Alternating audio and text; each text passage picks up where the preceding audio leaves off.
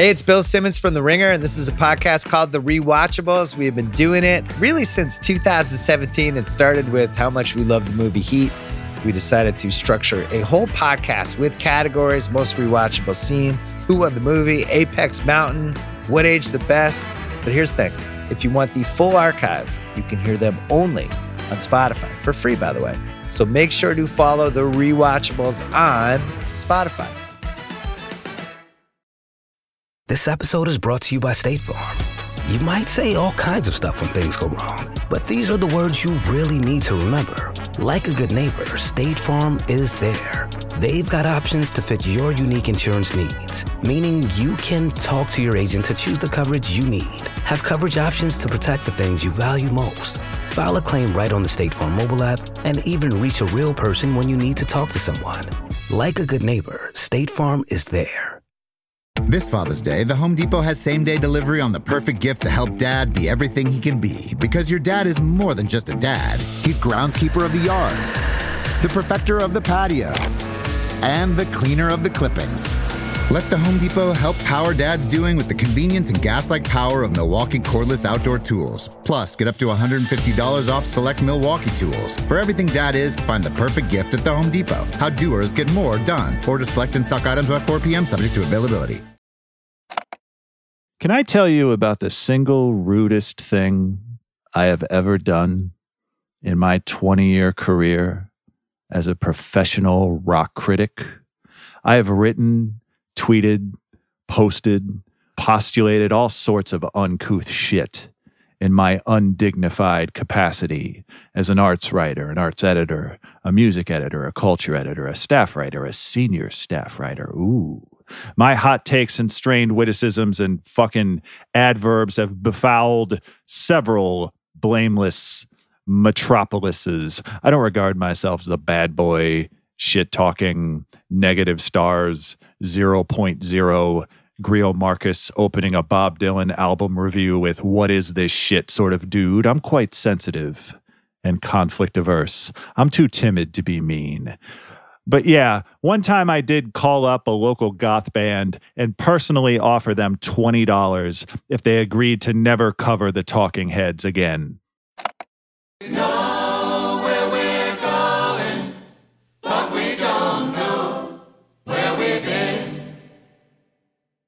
And then I wrote about it in the paper. Rude. This was fucking rude of me. I have to say, this was unnecessary. This was 2005. I was the music editor, ooh, of the East Bay Express, a Bay Area alt weekly covering Oakland, Berkeley, San Francisco, etc. The Express still exists. A great many publications I have worked for do not exist anymore. And despite my strained witticisms and fucking adverbs, I do want to clarify that those places I've worked that don't exist anymore, they don't exist for other reasons. It's not my fault. It's not me. So 2005, I'm what, 27?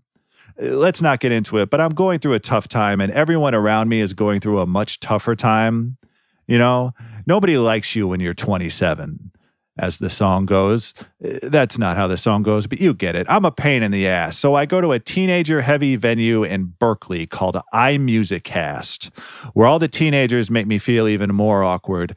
And because this is 2005, they got AOL instant messenger terminals set up all over the place so you can IM with other people at the show or people watching online. I try to chat with people, no one ever responds to me. It's fine. I'm over it. Kudos to everyone who ignored me. Excellent judges of character. My Chemical Romance apparently played this place once. I missed it.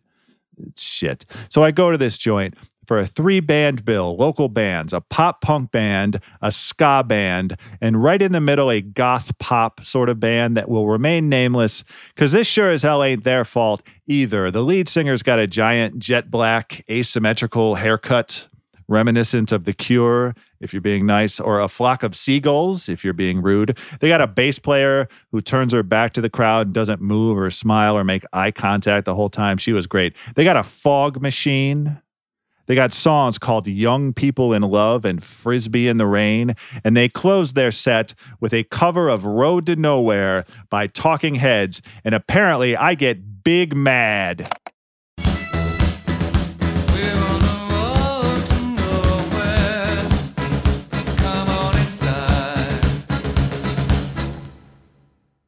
Road to Nowhere by Talking Heads from their 1985 album Little Creatures. This is the original Talking Heads version, obviously, but the goth band valiantly attempts to cover this song. They bring up an accordion player and everything. The goth band is playing this 20 year old song for an audience of primarily teenagers, indifferent teenagers, and also 27 year old grumpy ass, not indifferent me. Talking Heads, one of my favorite bands of all time.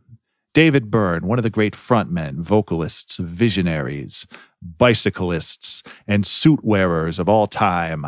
IMHO. It is quite hard to sing like David Byrne, as our goth friend with the asymmetrical haircut is now discovering in my presence.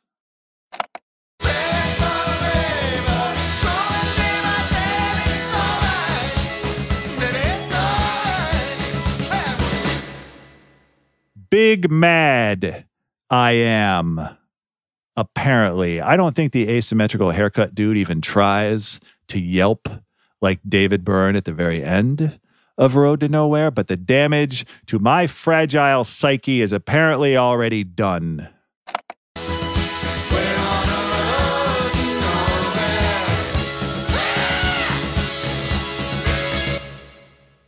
That's very funny out of context. This random, innocent local goth band's cover of Road to Nowhere is bad.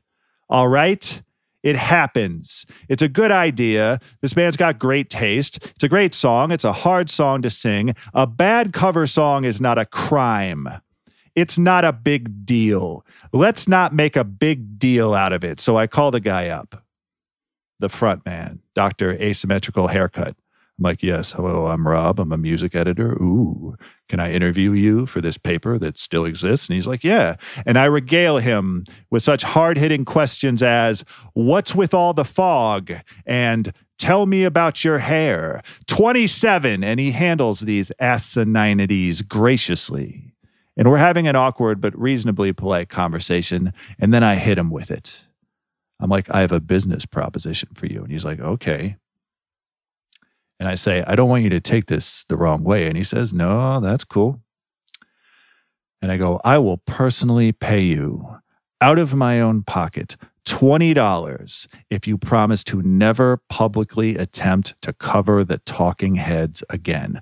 Let me ask you something. What is the wrong way to take that?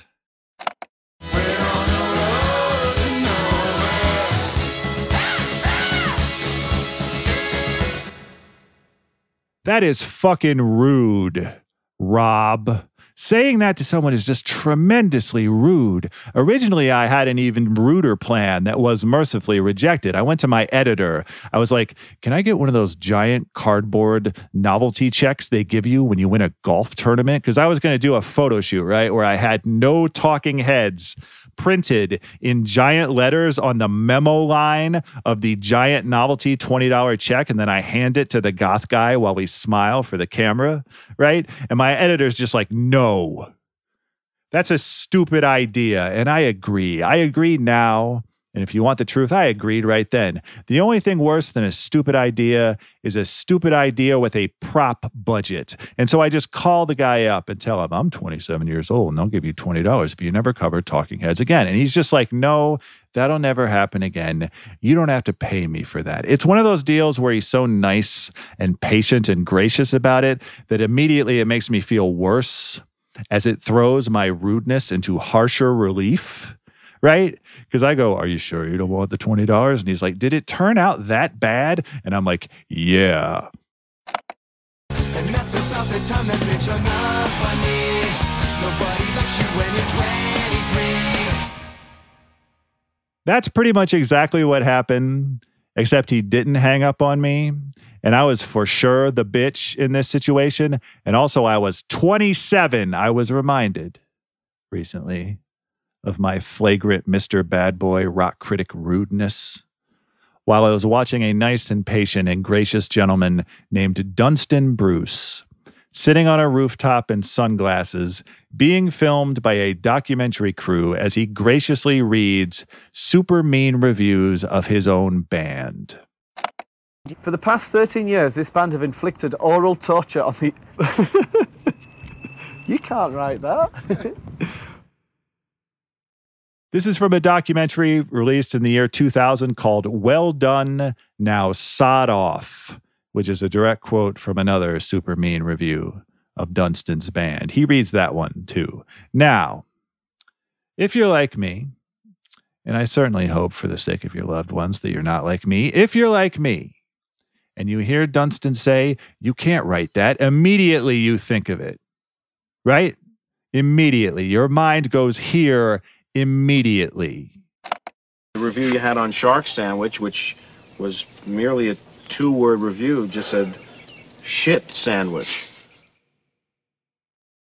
Immediately, your mind goes to This is Spinal Tap from 1984, the greatest movie ever made. 1984 is the year. This is Spinal Tap Purple Rain, Stop Making Sense by Talking Heads, The Hunt for Red October, the book, and Airwolf came out. Greatest year in the history of human civilization. And indeed, human civilization peaks with the scene in This is Spinal Tap, where the rock band Spinal Tap are confronted with excerpts from mean reviews of their own band.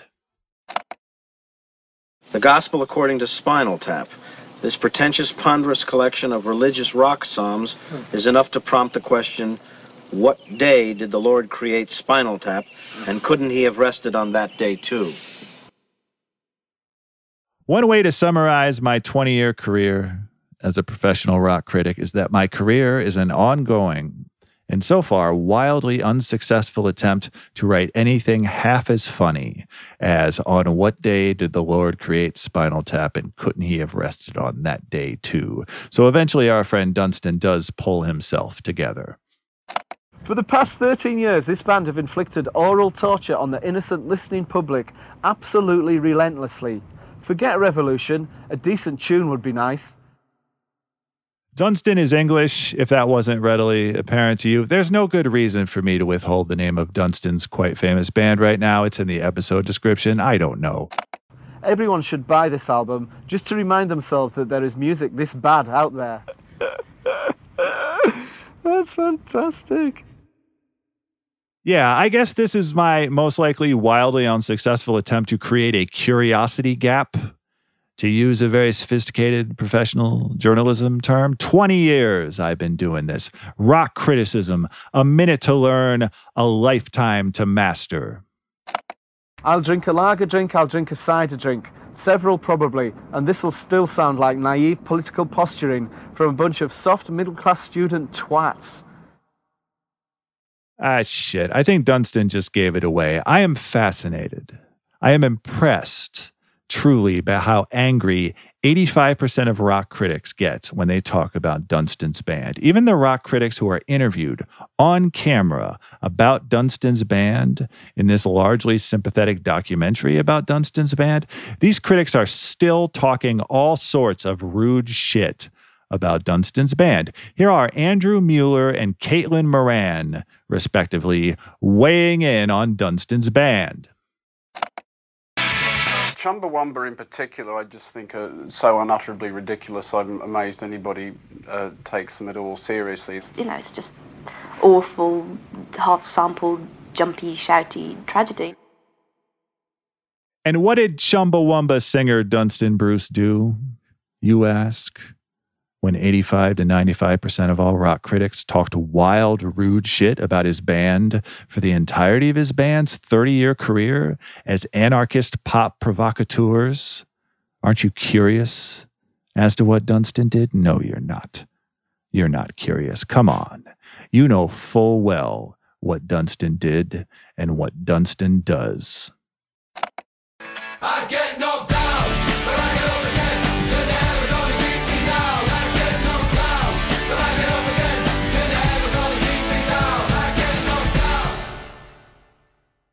20 years I've been doing this, an unsubtle segue for a proudly unsubtle band. My name is Rob Harvilla. This is the 96th episode of 60 Songs That Explain the 90s, and this week we are discussing Tub Thumping by Chumbawamba from their 1997 album Tub Thumper. Tub Thumping is the song, Tub Thumper is the album, Chumbawamba's eighth studio album, by the way. Tub Thumper, eighth. The lineup situation here is going to get super chaotic, super fast. So I'm doing this once and I'm doing it now in 1997 when Tub Thumping turns into this super bonkers hit and Chumbawamba get a full feature in Rolling Stone in early 1998.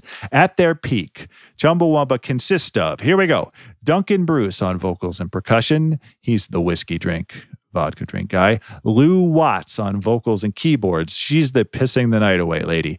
Alex Nutter on vocals and percussion.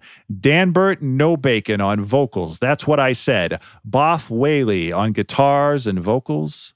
Harry Hamer on drums, Jude Abbott on trumpet and vocals, she's important, and finally Paul Greco on bass. That's circa 1997, but this band formed in 1982. This band formed two years before Airwolf premiered. Is formed the right word? Do anarchist pop provocateurs collectives form? I've been going back and forth on whether to share with you the second rudest thing I've ever done in my 20 year career as a professional rock critic. I probably shouldn't. How quickly can I do this? It is now 2006. I am now 28. There are no excuses now for my rudeness and immaturity. I am the music editor, ooh, of the Village Voice in New York City, and my dear friend Nate writes a mean review of the new record from the Black Keys quite popular and enduring and rad blues rock duo, the Black Keys. They're from Ohio. I'm from Ohio. We Ohioans got to stick together. And in truth, I like the Black Keys quite a bit, even though I once described their music in print as consisting of, quote, drums and surly guitar and burning oatmeal mouthed yawps of not terribly articulate romantic frustration, all powering cartoonishly virile garage blues jams of prison phone call fidelity and sentiment, end quote. Couldn't Rob have rested on that day too?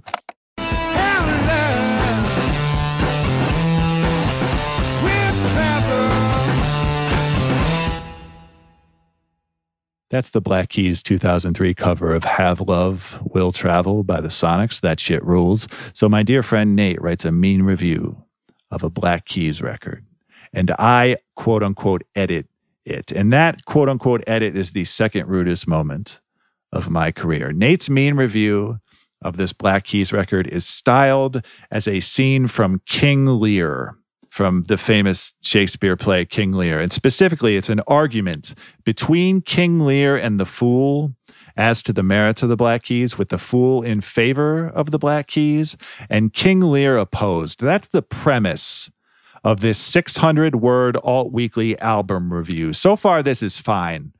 Uh, the fool is much more perceptive than King Lear in the play, and I dug the subtext to that, right? That the fool likes the Black Keys. That was cool and subtle, I thought. So, this entire Black Keys review is written in a selectively anachronistic Shakespearean dialect. And I'm going to read you one paragraph from it. And I'm going to ask Kevin, my producer, to provide, quote, Shakespearean music in the background for this. I am quoting myself there. And I thank Kevin in advance if he does provide Shakespearean music. And I also thank Kevin in advance if he doesn't do that because that's fucking stupid. Either way, thank you in advance. Here we go. King Lear weighs in on the Black Keys. Here we go. Oh, raging tempest, drown the clamor of these milk livered Black Keys. No longer suffer me the cruelty of their unremitting taunt.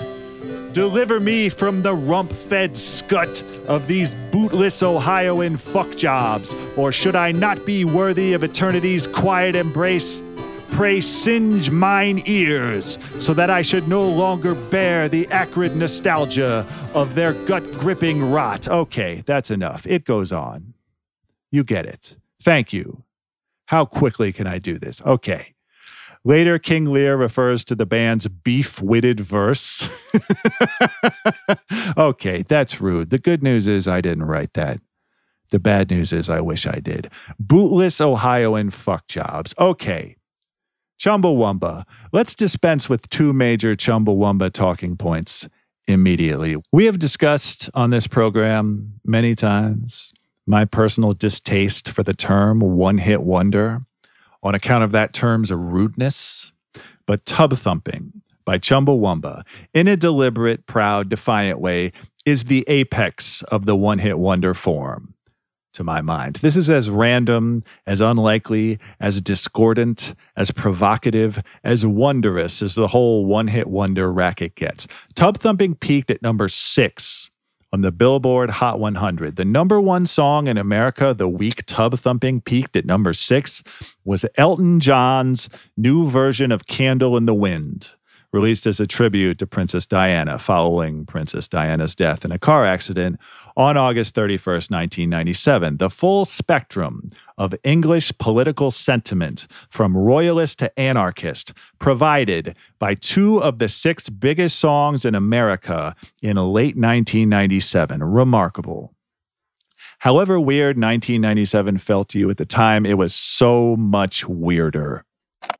Goodbye, England's rose. May you ever grow in our hearts. You were the grace that placed where lives were torn apart. The second major Chumbawamba point is this whole bitchy do anarchist collectives form business. Yes, Chumbawamba identified as and very much operated as anarchists.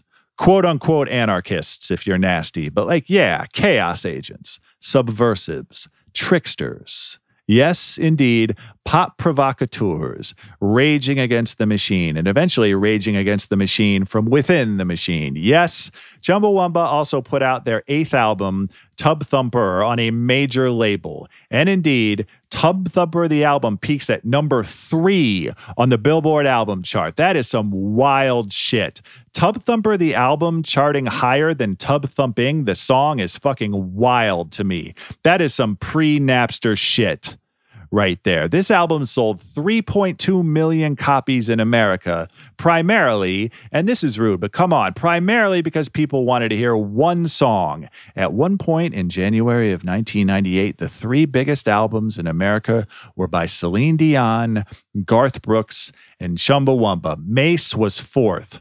What the fuck? So, yes, anarchists with a hit song on a major label. That's noteworthy. That's ironic. That's hypocritical. Calling it hypocritical is a little rude, but yeah, rude but fair. The 85% of rock critics, particularly UK rock critics, who've said such rude things about Chumbawamba, the political aspect, the irony slash hypocrisy is a big part of the critical beef here, though not all of the critical beef necessarily. Chumbawamba's music can also be uh, quite polarizing.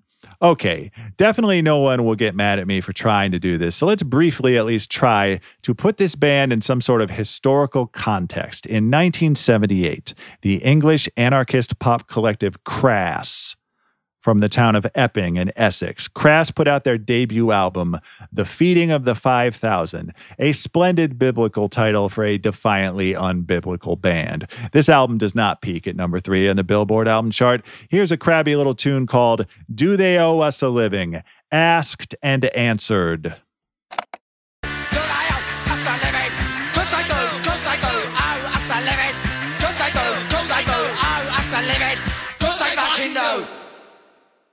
Well, that settles that. Also in 1978, we get the debut single from the Mekons from Leeds, England.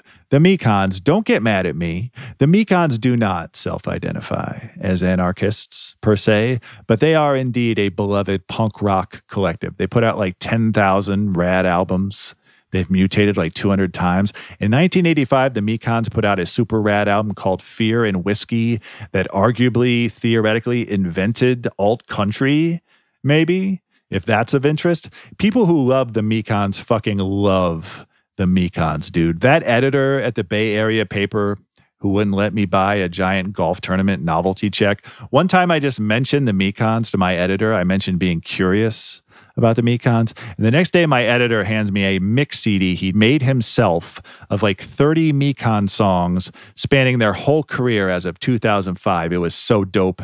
I listened to it all the time. The first Mekon single from 1978 is called Never Been in a Riot. It kind of makes fun of the Clash. It's great. But there are three songs on this single. And the first song on the B side is my favorite Mekon song ever. And it's called 32 Weeks. It takes 32 weeks of your life to get a car. Three days, four hours. Get get a car. If we're talking about punk songs, protest songs, anti capitalist songs, provocation, whatever, 32 Weeks is way up there for me. Man, I wish this song were six hours long. I could spend all day listening to the Mekons tell me how many hours I have to work to acquire various desirable household items. It takes one week of your life to buy a mattress. Three days, four hours. Get a job. Get a car. This song is less than two minutes long, and I think there's a rule about what percentage of a song I'm allowed to play you. But FYI, it takes two hours and 45 minutes of your life to buy whiskey. In 1980, in the Netherlands, the Dutch anarcho punk band The Ex, not X from LA or the XX from London, just The Ex, spelled out EX. In 1980, The Ex put out their debut album, Disturbing Domestic Peace, which is like 22 minutes long total and ends with a song called New Wars that ends like this.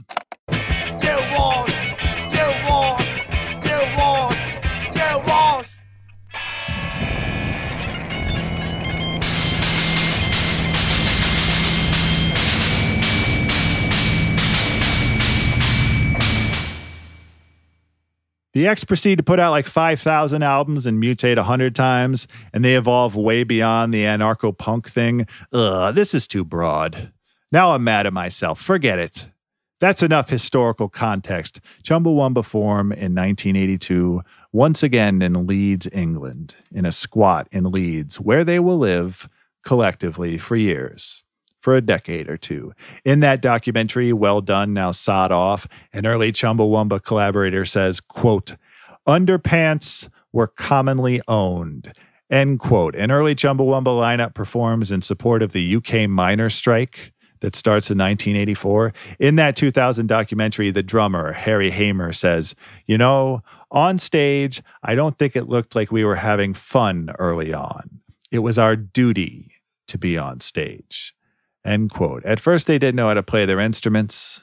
At first, they didn't know how to tune their instruments and they were unaware that they're supposed to. They scrounge, they gig around, they learn to tune, they pass around their underwear, and they put out their debut album in 1986 and call it Pictures of Starving Children Sell Records. That's what it's called.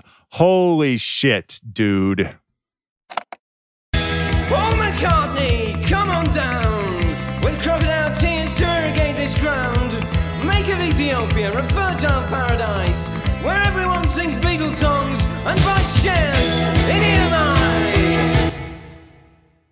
Holy shit, dude. This is the first song on the first Chumbawamba record, which I will remind you is called Pictures of Starving Children Sell Records. I made the mistake of playing this in the minivan, and then I had to explain that album title to my kids. This song is called How to Get Your Band on TV. I am inferring from this song and from this album title that Chumbawamba are not fans of Live Aid the 1985 global pop superstar charity phenomenon. This song is also known as Slag Aid. This song, man, this song is the dictionary definition of they didn't have to go that hard.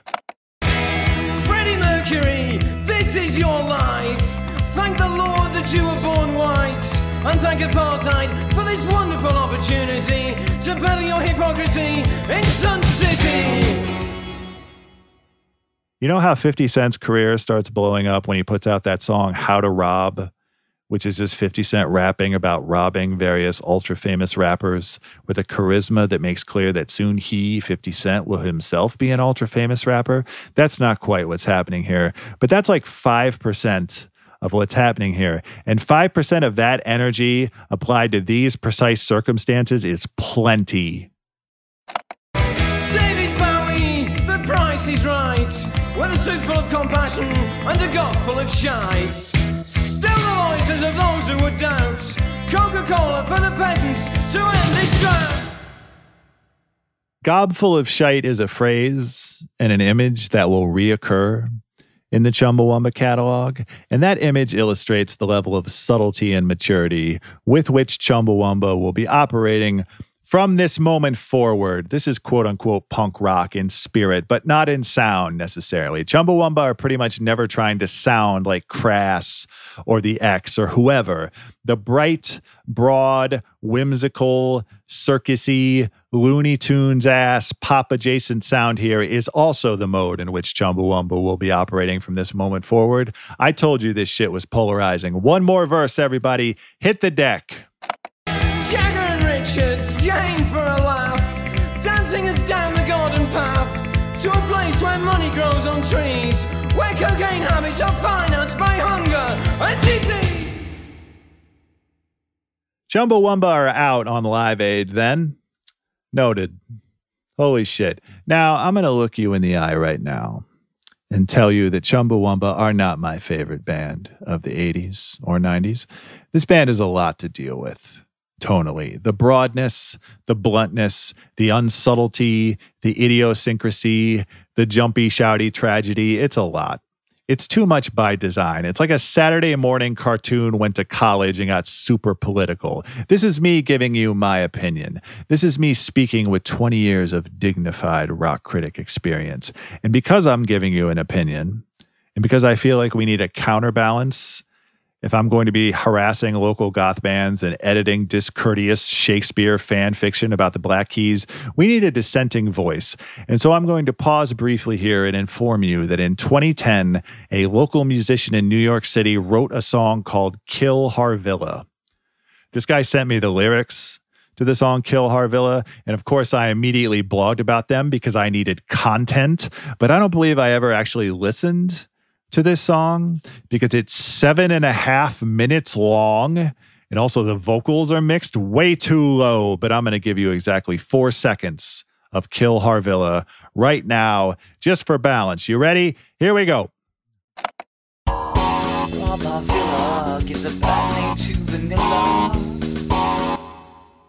That is also very funny out of context. Actually, that's pretty good. Rob Harvilla gives a bad name to Vanilla. You win this round, sir. Chumbawamba are a whole lot, man. You got to recalibrate your brain. You got to maybe turn off some parts of your brain. This first record, there's a song called Coca Colonization, right? Right? Also, the song called Coca Colonization sounds like this.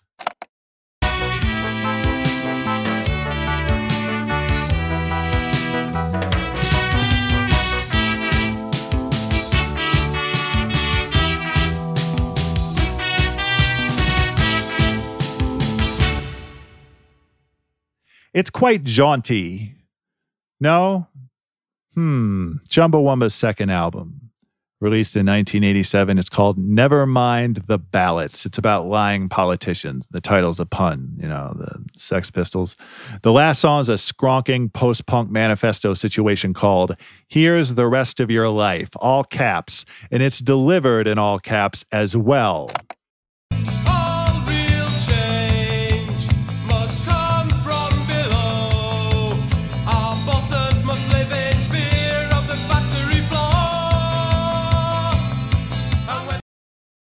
The part of my brain that needs constant recalibrating here is the part of my brain that navigates the irony sincerity divide. Right? This band can be tremendously juvenile and silly and prurient, but they are also unrelentingly, absolutely serious. Chumbawamba's third album from 1988 is called English Rebel Songs 1381 to 1914 because that's what it is. It's mostly a cappella covers of rebel songs, leftist anthems, etc. They re-recorded it later with some more instrumentation, and that version is called English Rebel Songs 1381 to 1984. And something about that title Maybe it's me, maybe an internet saturated 2023. I'm so irony pilled that I can't help but read that album title and the span of centuries in that album title as a joke, right? And it's just so obviously not a joke at all. Your houses they pull down to fright your men in town. But the gentry must come down, and the poor shall wear the crown. Stand up now, diggers all. That song's called The Diggers Song. It was written by, and it's also about, mid 17th century agrarian socialists. So there's that. All right. Help me with this. Help me fully wrap my head around this. The next Chumbawamba album is called Slap. Comes out in 1990. Slap exclamation point. So, this is a song called Rappaport's Testament I Never Gave Up. It is inspired by the 1986 book Moments of Reprieve, written by Primo Levi, the revered Italian chemist and author and concentration camp survivor who wrote extensively about his time in Auschwitz. Moments of Reprieve is an autobiographical account of various characters Primo Levi met in Auschwitz, including a Polish man named Rappaport. So here we've got Chumbawamba, and specifically Lou Watts. Lou, I think she's the best, the warmest, the most sincere and sincerely joyous singer in Chumbawamba. Here is Lou managing to turn all of that source material into a soaring anthemic anarchist pop song.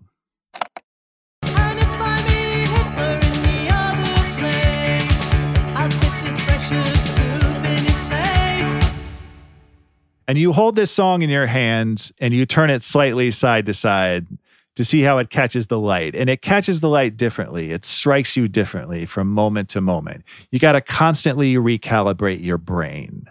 You got to get on this band's wavelength. And I find getting on Chumbawamba's wavelength to be challenging. Or I can do it, but it requires constant song to song vigilance. Reconciling the jauntiness of the music and the graveness of the source material is quite difficult for me. I get critics who can't deal with this at all and dismiss this as, forgive me, but naive political posturing from a bunch of soft middle class student twats. But maybe that's what's snagging at me ultimately is this word posturing. Does posturing mean you don't really believe it?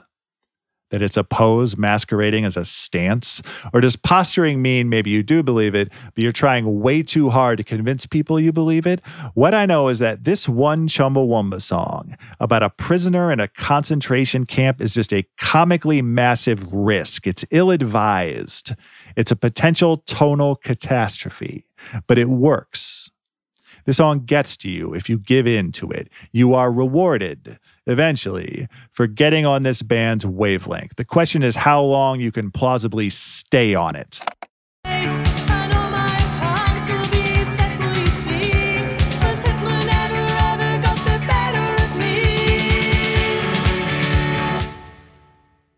Ted Leo of Ted Leo and the Pharmacists, the rad punk band, rock band, power pop band, whatever.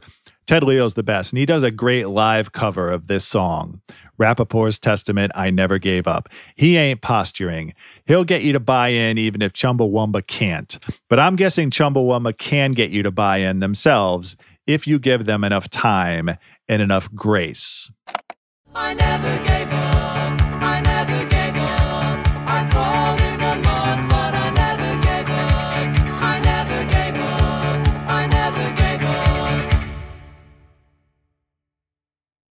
Okay, this is working for me.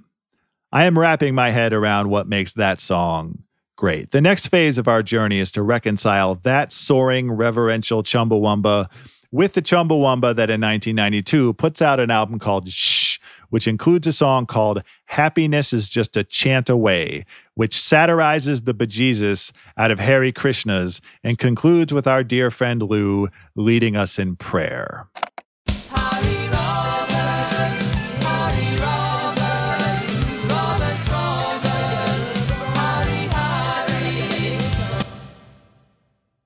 Harry Roberts is an English gangster, cult figure, criminal type who killed three police officers in 1966 and went to jail.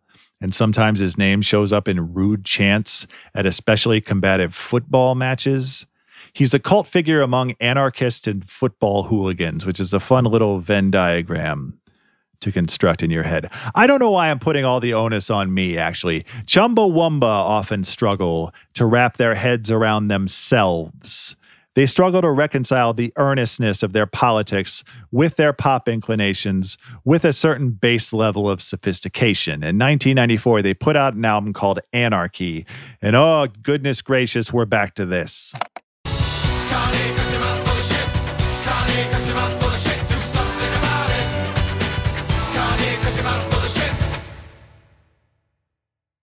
Okay, I don't think I need to tell you what that one's called. We've established a motif here, I suppose. Those are just the fellows, though. Lou's going to sing now. Okay, great. Lou will balance this out a little bit. Lou will provide a little more restraint, right? Lou?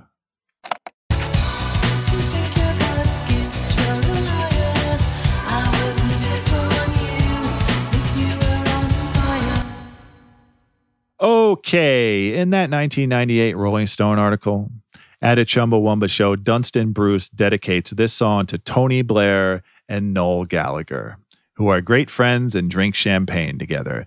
By the mid 90s, Britpop is raging.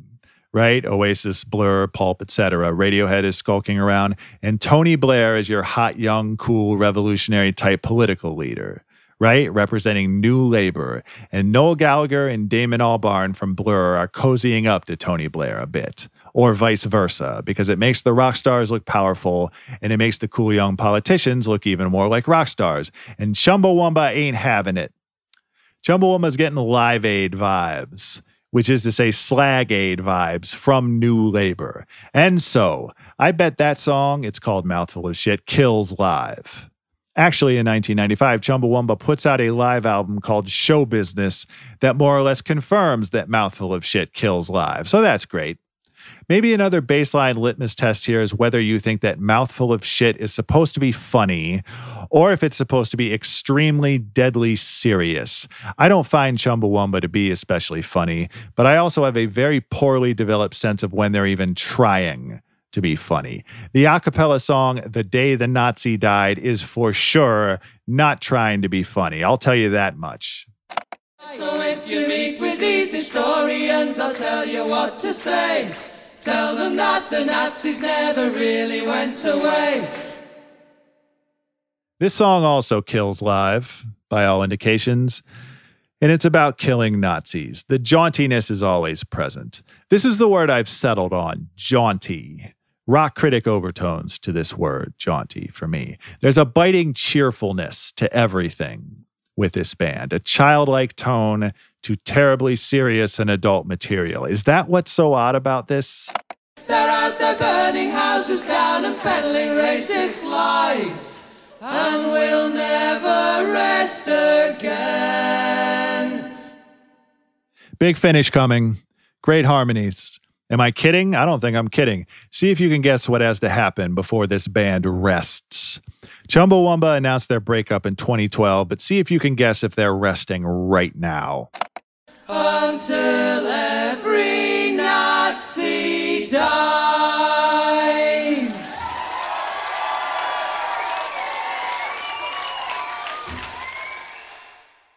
I doubt it. We're almost there. We're not quite there yet. Maybe that's the problem. Sheer volume sheer quantity of material, sheer exhaustion.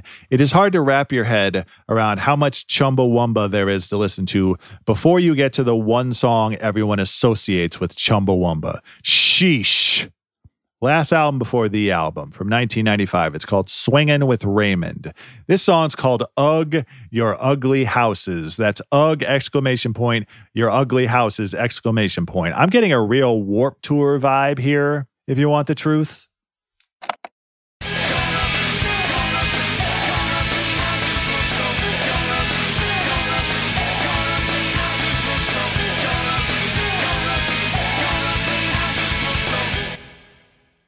Check out that video sometime for Ugh Your Ugly Houses. That is an extra 90s video. The super saturated colors, the quick zooms onto startled faces, the rock star graffiti, the super strong opinions about interior decorating. That just about sums up the whole era. All right.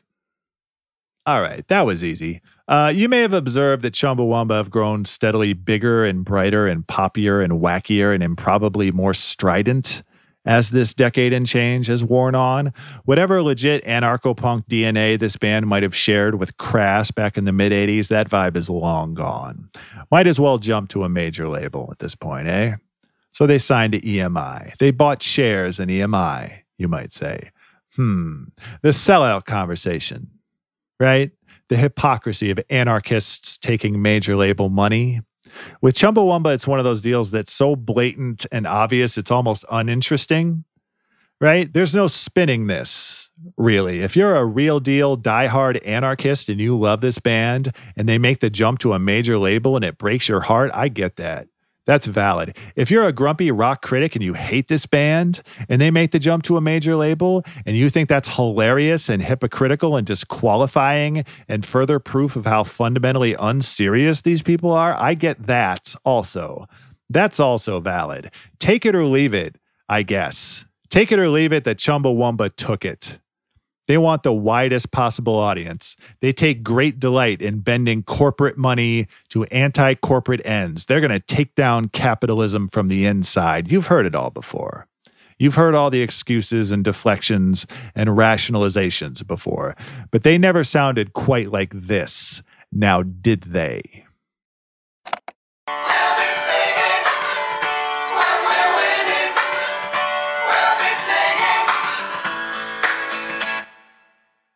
And here then is the split second where the football hooligan anarchist Venn diagram realigns itself into the shape of a middle finger. Right?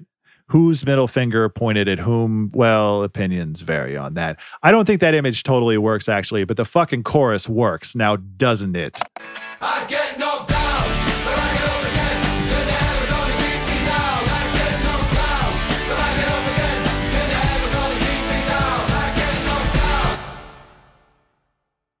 What the major label doesn't change is Chumbawamba's sound. Right? This isn't an austere punk band transformed overnight into a Technicolor pop band by a hotshot ultra mainstream producer. Chumbawamba as a collective wrote and produced Tub Thumping, and they've basically sounded like Tub Thumping for years. Maybe they've sounded like Tub Thumping the whole time. The difference is money. How disillusioning for an anarchist to confront the possibility that the only difference between we have no hit songs and we have a hit song is money. A higher studio budget, yes, maybe. A higher marketing budget, yes, yes, absolutely that, yes.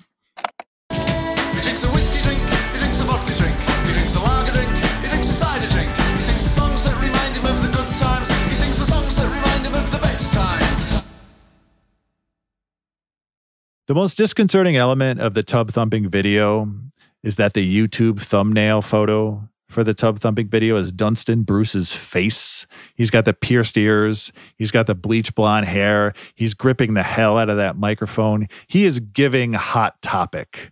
You know, in 2016, talking to The Guardian, Dunstan says, The song changed everything. Before tub thumping, I felt we were in a mess. We had become directionless and disparate. It's not our most political or best song, but it brought us back together. The song is about us as a class and as a band. The beauty of it was we had no idea how big it would be. End quote. Hit it, Lou.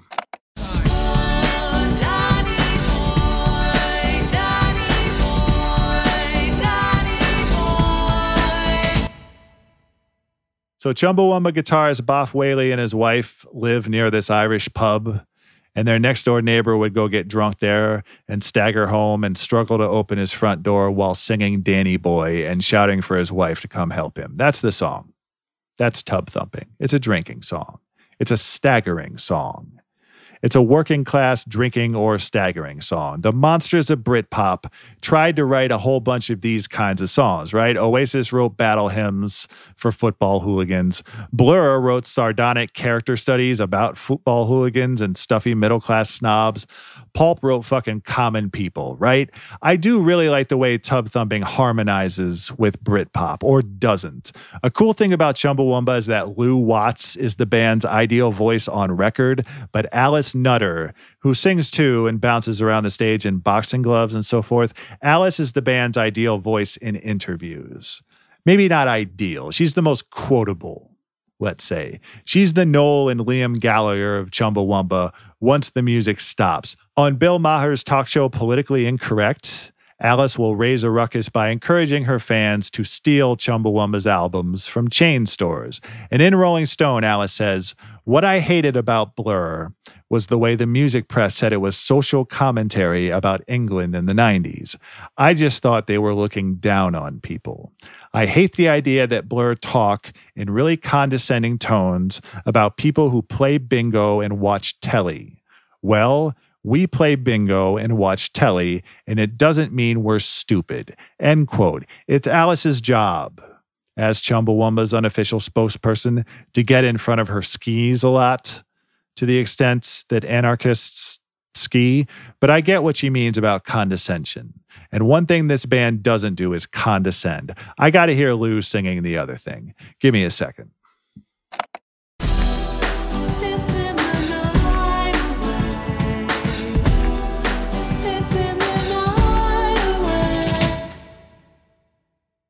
Okay, thank you. Chumbawamba in the top 10. Chumbawamba on Rosie O'Donnell's daytime talk show. Chumbawamba at the 1997 Jingle Ball, the big pop star summit in New York City at Madison Square Garden, alongside Celine Dion, Lisa Loeb, Hanson, Aerosmith, Allure, Savage Garden, Fiona Apple, Sarah McLachlan, The Wallflowers, and the Backstreet Boys. Did Chumbawamba have another hit? No. Did they destroy capitalism from the inside? No. Did tub thumping become a dreaded jock jam? Indeed. Did tub thumping change the world? Not the way Chumbawamba intended. In 2021, Dunstan Bruce made his own Chumbawamba documentary called I Get Knocked Down, of course, and he funded it on Kickstarter. And it hasn't exactly gotten wide distribution yet, but it's clearly about the proud futility of being in a rock band that tries to change the world. Those 3.2 million people who bought Tub Thumper, the album, for presumably, and I don't want to be rude, but come on, Tub Thumping, the song. What do you think the consensus second best song on this album is? My second favorite song is called The Big Issue. Spend the night under bridges. Kind of a Talking Heads Road to Nowhere vibe to this one. Eh? I'm into it. I'm disinclined to be rude about it. Over by the river, down in the park, through the winter. But it's the chorus that gets me here. The hugeness of it, the overblown earnestness, the sweetly conveyed kill your landlord sentiment running through it. It doesn't sound like posturing to me. It doesn't sound naive. It sounds like a pop song from newly minted pop stars who know full well they're only going to be pop stars for another 10 minutes. But for those 10 minutes, anyway, they're hell bent on making sure our bosses fear the factory floor.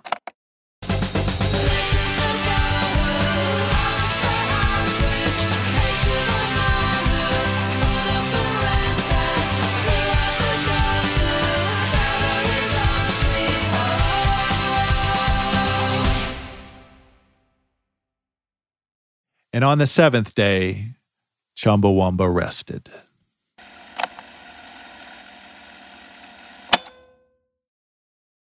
We're so happy to be joined once again by the author and podcaster Dorian Lynskey. His books include Ministry of Truth, a biography of George Orwell's 1984, and 33 Revolutions Per Minute, a history of protest songs. It's so great to see you again, Dorian. Oh, thanks, Rob. Same here. Um, I think in America, overwhelmingly, Chumbawamba's history starts with tub thumping, right? Like they showed up out of nowhere. They were a classic overnight success. But like this is a band, of course, that had been around for 10, 12 years already, put out seven, eight albums. Like in the United Kingdom, what was their standing prior to tub thumping? How popular or unpopular were they? They were still pretty niche. They've been around since 82. Um, put out a few albums on their own Agitprop label. Um, very much um, in the sort of anarcho punk tradition culturally, as a very sort of Mhm. independent, very politically militant collective, although they sounded very pop. They never didn't sound like punk. Yeah. Um, but they like their first album was like a satire on Live Aid called "Pictures of Starving Children Sell Records." So they weren't Mm-hmm. they weren't going for the charts. They had contempt for that. um, They but then I did. think that they did that thing that some political bands do. You know, where crass. You know, their music is very, very difficult and deliberately difficult because they wanted it to suit the subject matter. Whereas Chumbawamba thought, well, if they wanted to reach people, they needed to get more pop. Hmm. And so they got some very, very minor, like low end of the top 100 hits in the early 90s, an album called Anarchy, Yeah. um, where they're throwing sort of everything into the pot. And it sounds a bit like the Pet Shop Boys. And then there's these big Mm-hmm. power chord hooks. And then there's bits of dance music and break beats and sampling. But they weren't like they, they seemed bigger to me at the time than they objectively were because I was, you know, I was very political and they seemed like the a bridge from the 80s, you know, doing songs about the miners' strike and Margaret Thatcher Right. to the 90s and actually seem to be getting bigger, although not actually big. Sure. I there's a documentary on them from 2000 and the band itself makes a big deal out of the fact that like critics in the UK hate them. Like there's this long sequence of critics on camera talking shit and then one of the guys is reading like mean reviews out loud. Like hmm. what was this band standing critically? Were they reviled or are they sort of playing that up for effect? No, they were pretty disliked. Um, I mean, there was a bit of a resistance to sort of overtly political bands where that was their whole reason for being. You know, this is a long time after the Clash and Yeah. so on. And it just seemed that they seemed a bit too explicit, a bit naff, to use a Britishism. And they're, they're not subtle. I went back and listened to some of these songs. You know, they're not subtle lyrically, they're not subtle musically. I appreciated the fact that they were doing all kinds of things and, you know, anti fascism and gay rights and animal rights and class politics. And if you were that way inclined, you know, they seemed like the good guys, but they weren't. They weren't writing protest songs like Elvis Costello or the Specials Right. or you know, it was very easy for me listening back to be like, well, why almost why would critics like this? Because it's kind of it's kind of gauche. There's not a lot of nuance in there. It's not Not at all. you can't write yeah. essays about them. Right. I, a huge part of the deal with Chumbawamba is what it means that they're anarchists, right? Like what an anarchist pop group sounds like. Is that an oxymoron? Whatever. Like just to orient ourselves. How prevalent were self identifying anarchists in the UK in the mid 80s and on into the 90s? Like, was this a fairly common way to self identify? Like, I'm trying to get a sense of how abnormal they were or weren't in the country at the time. I mean, among groups that very few people listen to, not so abnormal, you know, in that crass tradition. Sure, sure. Um, you know, and in the sense that they were, I mean, I don't know how strictly they were anarchists, but they definitely worked as a collective and they lived in squats and they played every benefit gig going. And, and actually, they wrote songs as a collective, which might explain why the songs are this weird mishmash Mhm. of rock and synth pop and folk madrigals. And it's almost like everybody had to have have their say. And so 20 songs are sort of- seconds. Yeah, yeah. even like tub thumping has got lots of bits to it so they Mhm. did they did walk it like they talked it and most bands don't want to uh, do that most bands that gain any level of success um, they're not really interested in um, living like that Yeah. What do you make of the notion of an anarchist pop band signing to a major label? Like, is that a hilarious, hypocritical, irreconcilable decision, or is this just another way that the idea of selling out like meant the world to people in the mid '90s, but like it Mm. doesn't really matter now? I mean, I'm pretty sympathetic because I think if you are a band with a message, um, and they all say that, you know, Rage Against the Machine would say the same thing. Sure. You you want to get out there. You want a bigger platform. Um, Clearly, the independent stuff wasn't making much of a dent, and they signed to One Little Indian, which was a decent sized indie, and they start getting somewhere in the charts. And then EMI was particularly contentious because I don't know if you know, but it used to be like Thorn EMI. So there was a, a wing of the company that manufactured weapons. Hmm. So I don't think I knew that. Yeah. in the 80s, it was totally taboo. So New Model Army, who were very political, very left wing, they signed to EMI and they had a slogan, Only Stupid Bastards Use Heroin. And somebody actually released a record called Only Stupid Bastards Help EMI. it was that big a deal. And then Yeah. I think Chumbawamba appeared in a compilation called Fuck EMI. It was like a huge thing. but then, you know, corporate restructuring or whatever, they were no longer connected to weapons manufacturers. So I think Chumbawamba were going, well, it's no longer a taboo major label. It's just another Hmm. major label. And we never said that, you know, we wouldn't do that. And I think that the Right. purists were bothered, but I, I do sympathize with artists that basically just think, well, what if we could get our kind of message, you know, out on the radio to America and so on? Because there's only so far you can go on an indie. Right. What is your sense of why Tubthumping specifically blew up the way it did? Like, why this song in this specific moment did it turn into like a chart topping, you know, global sensation? I don't really know. I think I know a little bit in Britain, you know, support from key radio DJs, an album with a bit more marketing push behind it. Why I was mm-hmm. big in America really confuses me because it's a very British song. And on the album, there's like songs based on football chant, sampling a Ken Loach film, quoting the hmm. shipping forecast. It's like ultra British. It's all the things that you're not meant to do if you want to be successful in America. So I don't actually know the kind of radio marketing path that hmm. made it so big because it's it's obviously got a massive hooky chorus. But a lot of the songs on Anarchy have absolutely enormous chorus. Yeah. They they're basically very good at writing these huge anthemic choruses that they would then repeat many many times. And this one, I don't know why because it's it's it's pretty eccentric. The lyrics Yeah. are not the chorus is easy to understand, but the connection between that and the lyrics elsewhere Mm-hmm. not necessarily.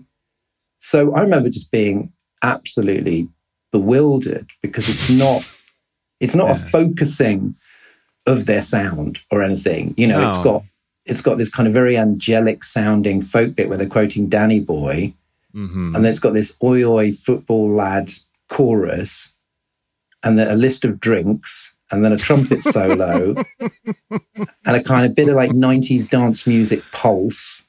Yeah. And it's Yeah. like it's kind of like a lot of their songs. You know, it's a it's a real medley of bits. Right. I mean, I don't know if you did you did you understand why why it was big in America? I don't. First of all, it's very clarifying. I really like your thing that like you divide a song up into eight parts and every member of the band like gets a part, right? Like it that makes a lot of sense to me that these are songs written collectively and they are just jamming eight personalities into one pop song. Like that makes an, an absolute a lot of sense to me.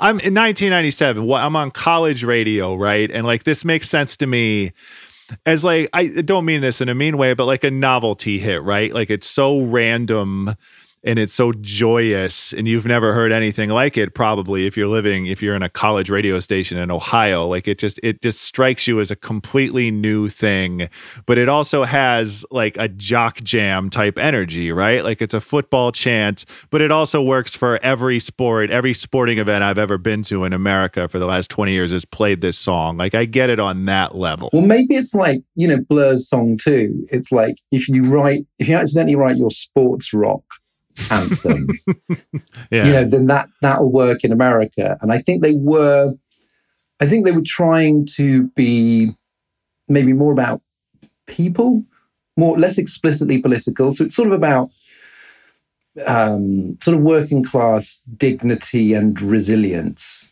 Exactly. Um, Yeah, yeah. And it's sort of rooted in us pubs and I suppose football culture, but you know, with a political subtext to it. And the album version Sure. has a, a sample from Brassed Off, which I'm not sure if you remember from the nights Mm-hmm. Yeah. of Pete Postlethwaite. It's a film about um, maybe during the miners' strike. It's about a, a brass band, um, and he's talking about you know people. It's a real humanist film, and I suppose Yeah. this was like them their most broadly humanist song. That the political Mhm. spirit was something that was not nailed to.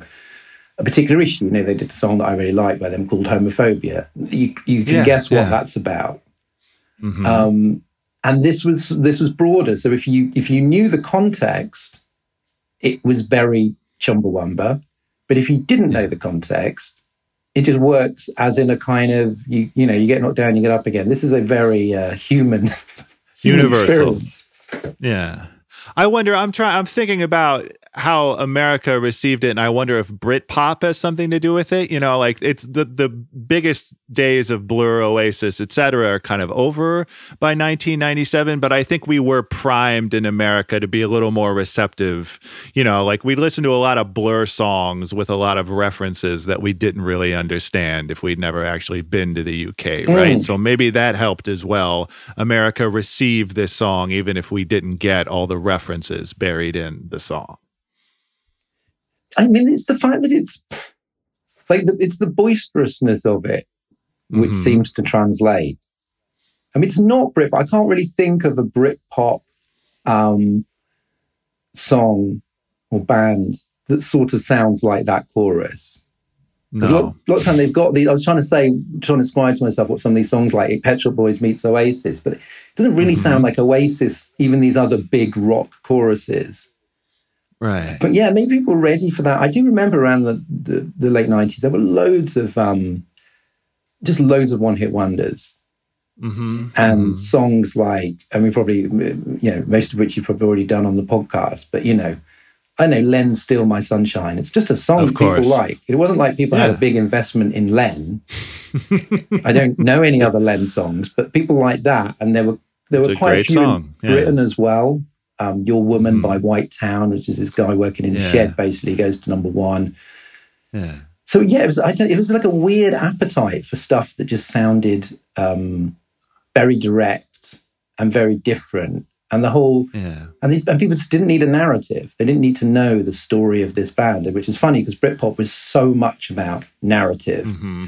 Right. where you're from, which part of the country, class, Mm-hmm. which bands you're arguing with, which bands you're going out with, and for most people, even in Britain, Chumbawamba had literally no backstory.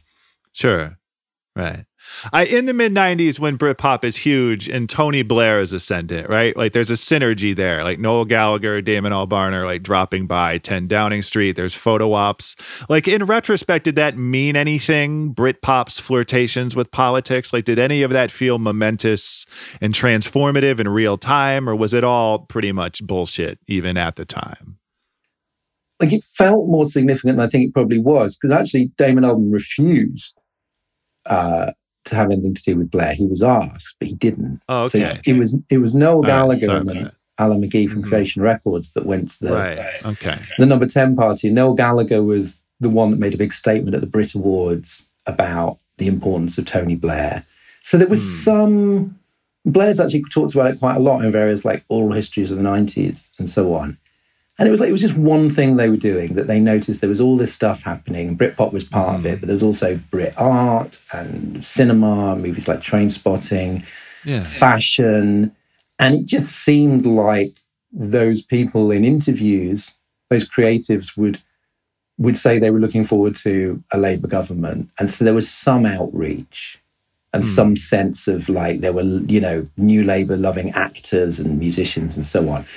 But music was pretty skeptical overall. The idea that you would be courted by a politician and because he seemed, you know, he did seem very like suspiciously slick.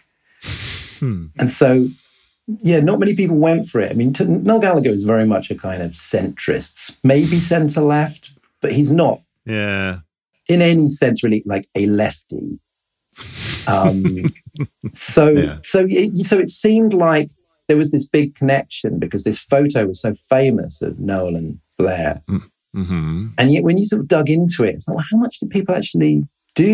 How much connection was there between music and politics? It was more like a mood, this incredible. Um, I'm going to have to rhapsodize about the 90s, but you know, this incredible Please. sense.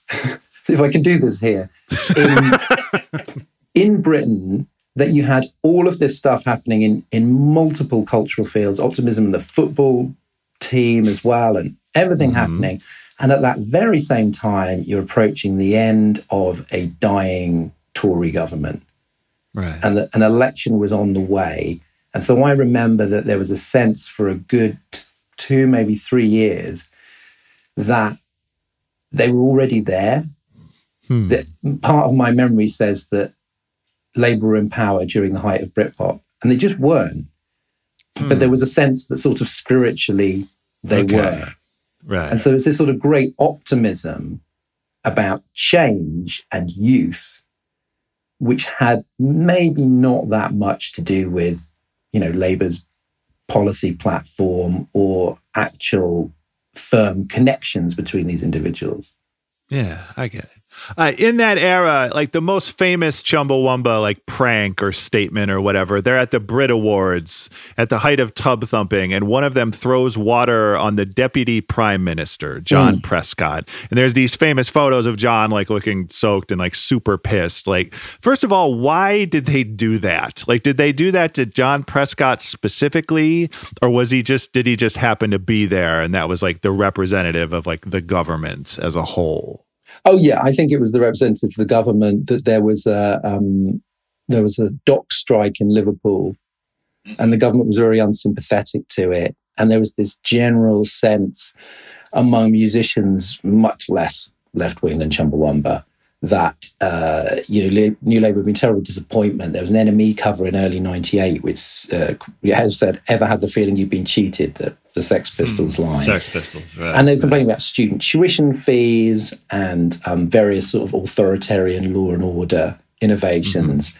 And there was very much a sense of like, oh, we got very excited about getting the Tories out. But actually, we don't like these people that much. And Chumbawamba would never have been enthusiasts No. for New Labour. And I think that they saw that as an opportunity to make a political statement because they had the big hit that they were playing. And they mentioned the dock mm-hmm. strike in the, they, They had, they did, changed that's the right. lyrics. Yeah. Uh, so it was just it was opportunism, and also I think because of which we discussed last time, the when I did the Common People episode, the um, Jarvis Cocker and Michael Jackson incident. It was Mm-hmm. a period where it felt like you could do really interesting things at the Brit Awards, which no Sure. longer no, is no longer the case. and Yeah. uh, obviously, some people thought this was incredibly, you know, childish and trivial. yeah. Right. Which I mean, kind of was. You're pouring the bucket of water over someone's Yeah, you're head. just dumping water on somebody. Yeah, that's that's the extent of the statement. Yeah. But I wonder whether that's the payback. Like if you sign to a major label in order to get out there and not compromise your politics, Mhm. then once you have the big hit, you have to signal yeah. that okay. you haven't sold out your your values. So I guess it kind of worked as a statement for them as well. Sure. I, I keep I keep thinking like asking were Chumbawamba successful is the wrong question, but I do wonder to your mind what effect Tubthumping had ultimately, like culturally or politically. Did they get their message out? Did it resonate? Did they educate people? Did they radicalize some people? I mean, it seems unlikely that most people would have gone back into the catalogue. And I was looking at the sales. I didn't realize that Tubthumper, the album, had sold over like 3 million in the States. But then I remembered Mhm. that in the 90s, if you wanted the single, you bought the album. Exactly. This is pre Napster, which is very important. Yes. But having got the album, you think, okay, well, there's some interesting songs on there about different political issues, and maybe people um, investigated them. But I mean, you can't really say they had this sort of massive influence in the way that you know the Clash or Rage Against the Machine, where they did have the narrative. They had a whole they had a whole career. Mhm. They had album after album. What they did, I think, which I find quite impressive, is the way that they used the money. It's like they made a lot of money and they gave it to good Right. causes, and they had, uh, I think, a song on a General Motors ad, which they then gave to General Motors workers and people Union people. against Yeah, the- yeah. which is like, well, that's a, that is a that is the best thing to do if you're going to take the money and then Mhm. give it to people who hate the company that gave you the money. I think that's that's, That's legit. legit. Yeah. And they didn't chase another song like that. They went very, they sort of went back to folk influenced Right, stuff right. after that. Um, and then they put out, you know, they put out very specific songs targeting various politicians. So I felt that they were, they used it in the best way. They basically had Yeah. a good time, which is very important because Crass broke up because they never had a good time. They never had any money.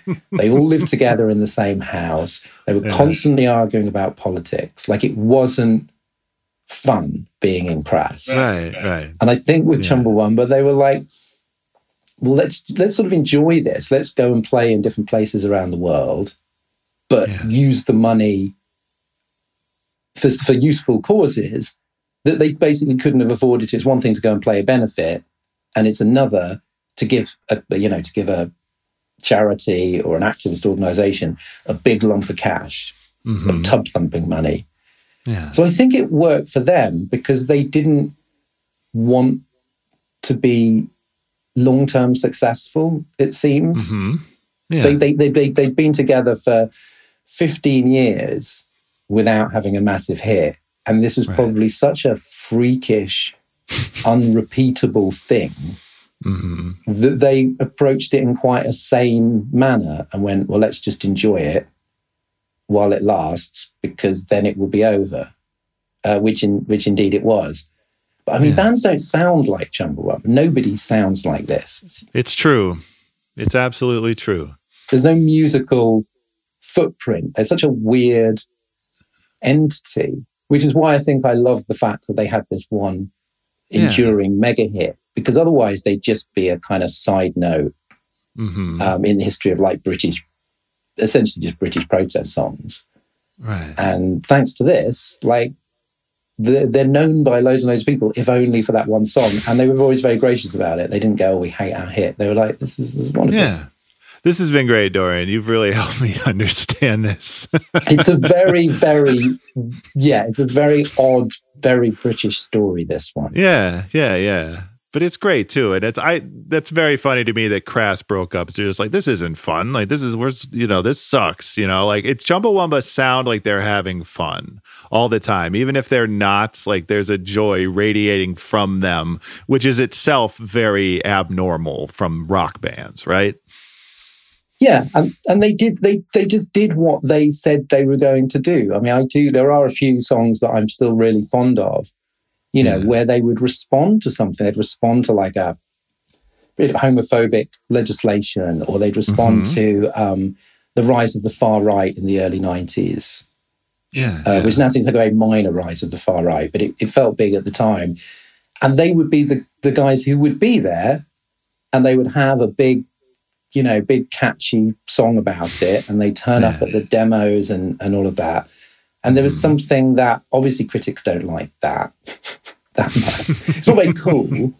Um, but looking Yeah. back, it's like if you look at the list of causes they championed, they would totally pass the 2023 test. of course, of course. You know, they were doing all of the stuff um, that you know sort of bands now talk about. No, I was listening to their song. You mentioned homophobia, which is from 94, I think. And I was listening to that like yesterday. And I was like, wow, like that's, it's very impressive, you know, that they're writing songs about this and like addressing that issue so head on, you know, 20, 25 years ago. And there's one called Enough is Enough, which was the, the Mhm, anti far mhm. right one where they had a rapper called MC Fusion on it. And one of his hooks is Give the Fascist Man a Gunshot, which is, you Mhm. know, it's quite um, that's fairly outspoken and blunt for sure. a, you know a kind of hit single. Yeah, but they did it. So they were doing they were doing they were doing the thing that they um, had set out to do, I guess. Yeah, yeah. And thank you so much, Dorian. This has been wonderful. It's great to have you back. Thanks a lot, Rob. Pleasure.